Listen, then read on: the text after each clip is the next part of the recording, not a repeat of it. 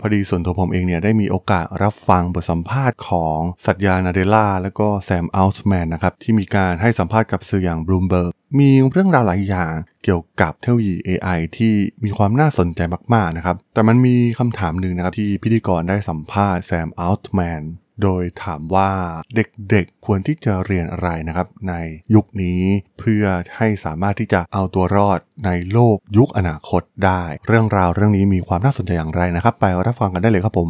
You are listening to Geek Forever podcast.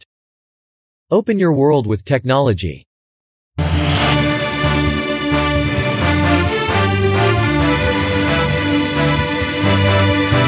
This is Geek Daily.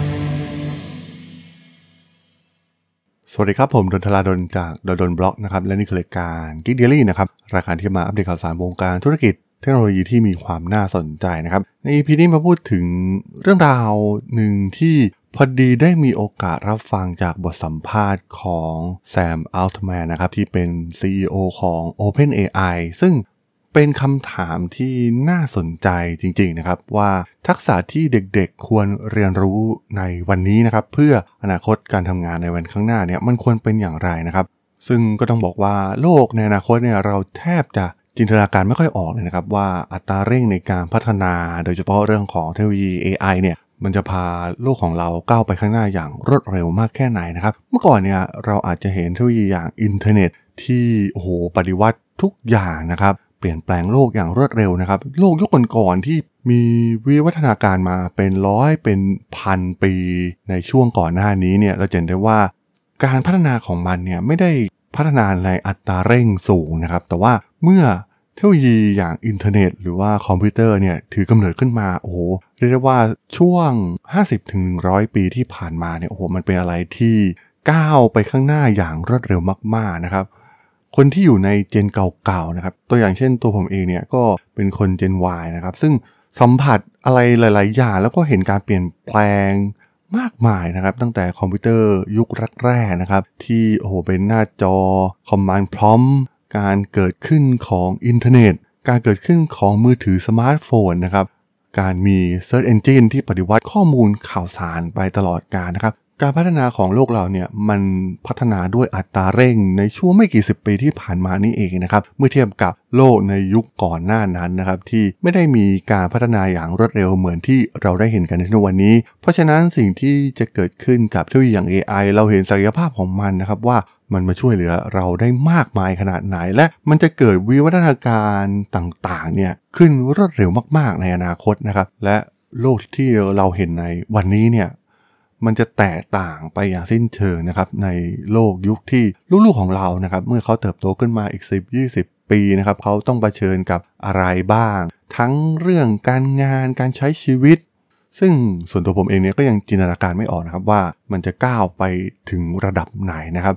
คำถามที่สำคัญก็คือแล้วเด็กๆในยุคนี้เนี่ยควรที่จะเรียนรู้ทักษะอะไรนะครับ ไม่เป็นอะไรที่น่าสนใจนะครับ เพราะว่า ทักษะที่เรามองในตอนนี้มันอาจจะรุ่งในตอนนี้อยู่นะครับ แต่ในอนาคตเนี่ยมันอาจจะไม่ได้ popular หรือว่าได้รับความนิยมเหมือนเดิมอีกต่อไปนะครับ เอายกตัวอย่างที่คนยุคผมประสบพบเจอมานะครับในช่วงที่เรากำลังตัดสินใจในเรื่องอนาคตการเรียนว่าเออเราจะ มุ่งหน้าไปทางไหน ส่วนตัวผมยังจำได้เลยนะครับในตอนนั้นมีข่าวใหญ่มากๆนะครับในปี 1997 นะครับสื่อมวลชนทั่วโลกเนี่ยเสนอข่าวความสำเร็จในการโคลนนิ่งแกะดอลลี่นะครับซึ่งเจ้าแกะดอลลี่เองเนี่ยเป็นแกะเพศเมียที่ถูกโคลนนิ่งจากห้องทดลองของสถาบันวิจัยในประเทศสกอตแลนด์นะครับแม้ว่ามันจะไม่ใช่สัตว์ตัวแรกที่ถูกโคลนนิ่ง แต่ว่ามันเป็นสัตว์เลี้ยงลูกด้วยนมตัวแรกนะครับที่โคลนนิ่งได้สำเร็จ ถ้าใครฟังข่าวในยุคนั้นเนี่ยโอ้โหมันเป็นข่าวใหญ่มากๆนะครับ แล้วมันทำให้เรานึกภาพไปถึงอนาคตเลยนะครับในตอนนั้นว่าความสำเร็จจากการโคลนนิ่งแกะดอลลี่นะครับมันถือได้ว่าเป็นการปฏิวัติ มุมมองของวงการวิทยาศาสตร์ และการแพทย์นะครับเกี่ยวกับเรื่องของการพัฒนาเซลล์ ซึ่งแต่เดิมเนี่ยมองว่าเมื่อไข่ที่ปฏิสนธิแล้วก็พัฒนาเป็นสัตว์หลายเซลล์ จะไม่สามารถถูกพัฒนาต่อเป็นเซลล์อื่นได้นะครับ แต่ว่าการโคลนนิ่งดอลลี่ได้สำเร็จเนี่ยเป็นการเปลี่ยนแปลงความเชื่อนั้นไปอย่างสิ้นเชิง ถ้าเป็นเด็กๆในยุคนั้น จินตนาการโลกอนาคตนะครับโอ้โหจะเกิดอะไรขึ้นมีมนุษย์โคลนนิ่ง โอ้โหเทคโนโลยีด้านนี้เนี่ยมันดูน่าสนใจมากๆนะครับในตอนนั้น ซึ่งผมคิดว่าเด็กๆ ในตอนนั้นหลายคนเนี่ยก็เริ่มหันมาสนใจในสาขาวิชาเหล่านี้หลังจากได้เห็นข่าวนี้นะครับซึ่งเมื่อตัดภาพมาในปัจจุบันนะครับ อาชีพในสาขาดังกล่าวเนี่ยมันอาจจะยังไม่ได้ฮอตฮิตเหมือนอาชีพในแขนงอื่นๆนะครับหรือในช่วงเดียวกันนั่นเองนะครับในยุค ที่เกิดวิกฤตต้มยำกุ้งนะครับ ยังจำได้เลยนะครับว่าตอนนั้นเนี่ยคะแนนเอนทรานนะครับ สาขาวิชาวิศวกรรมโยธานะครับ ซึ่งอาจจะเคยยอดฮิตใน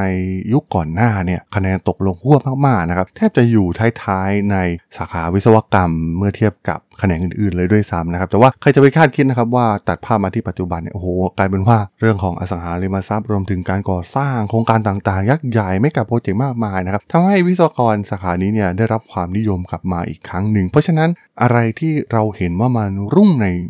วันนี้เนี่ยมันอาจจะไม่ใช่นะครับ เมื่อผ่านพ้นเวลาไปอีก 10-20 ปีข้างหน้า อาชีพที่ ดูเหมือนจะบูมมากๆนะครับในตอนนี้แล้วก็เด็กๆในยุคนี้เนี่ยหันมาสนใจเริ่มมา coding กันตั้งแต่เด็กนะครับแต่ใครจะไปรู้นะครับว่าอนาคตเนี่ยมันอาจจะไม่จำเป็นต้องใช้ทรัพยากรมนุษย์ เยอะๆ ในการพัฒนาโปรแกรมอีกต่อไป ถ้าเราเห็นศักยภาพของตัว Copilot ของ Microsoft เนี่ยเราจะเห็นความน่ากลัวของมันมากๆนะครับว่าอนาคตของอาชีพนี้เนี่ยมันอาจจะตกงานกันยกใหญ่ หรือแม้กระทั่งสิ่งที่เกิดขึ้นกับการปลดพนักงานสายเทคจากบริษัทยักษ์ใหญ่ในซิลิคอนวัลเลย์นะครับที่ปลดออกไปเป็นจำนวนมากนะครับ มันก็เห็นถึงความสั่นคลอนของสาขาอาชีพนี้แล้วนะครับ ว่าในอนาคตมันก็ไม่มีอะไรแน่นอนนะครับ อาชีพที่เราเห็นบูมๆการเงินเดือนเยอะๆ ในวันนี้เนี่ยอาจจะถูกลดบทบาทไปในอนาคตในช่วง 10 หรือ 20 ปีข้างหน้าก็เป็นได้นะครับ เพราะฉะนั้นทักษะที่สำคัญที่มีการสัมภาษณ์นะครับ ขอวกกลับมาเข้าเรื่องการสัมภาษณ์แซมอัลต์แมนว่าทักษะอะไรนะครับที่เด็กๆเนี่ยควรจะเรียนรู้ในยุคนี้นะครับคำตอบของเขาก็ค่อนข้างน่าสนใจนะครับ ทักษะแรกก็คือ resilient skill ซึ่งก็คือความยืดหยุ่นการที่เราล้มแล้วก็ลุกขึ้นมาอย่างรวดเร็วนะครับ ซึ่งแน่นอนนะครับว่าการมีทักษะนี้เองเนี่ยจะช่วยให้รับมือกับอุปสรรค หรือว่าปัญหาต่างๆ ได้ดีมากยิ่งขึ้น เพราะว่าในอนาคตเนี่ยทุก อย่างมันจะเปลี่ยนแปลงไปอย่างรวดเร็วมากๆนะครับ ซึ่งการมี resilient skill ก็คือทักษะที่คนทำงานยุคใหม่ต้องมีนะครับ เพราะว่าต้องมีการรับมือปัญหาเฉพาะหน้า มีความยืดหยุ่นแล้วก็ปรับตัวได้อย่างรวดเร็ว ไม่ว่าจะเป็นเรื่องของแผนการทำงานด้านอารมณ์นะครับ ก็จะทำให้เราสามารถอยู่ในโลกที่เปลี่ยนแปลงแบบอัตราเร่งได้อย่างแข็งแกร่ง ทักษะที่ 2 เป็นเรื่องของ adaptability นะครับหรือว่าความสามารถในการปรับตัวนะครับต้องมีความพร้อมอยู่เสมอนะครับที่จะปรับมุมมอง หรือว่าวิธีคิดปรับแผนงานต่างๆ เพื่อให้เข้ากับสถานการณ์ที่เปลี่ยนไปได้ง่ายนะครับรวมถึงมันเป็นการปรับตัวให้เข้ากับเทคโนโลยี รวมถึงความเปลี่ยนแปลงที่จะเกิดขึ้นในโลกแห่งอนาคตด้วย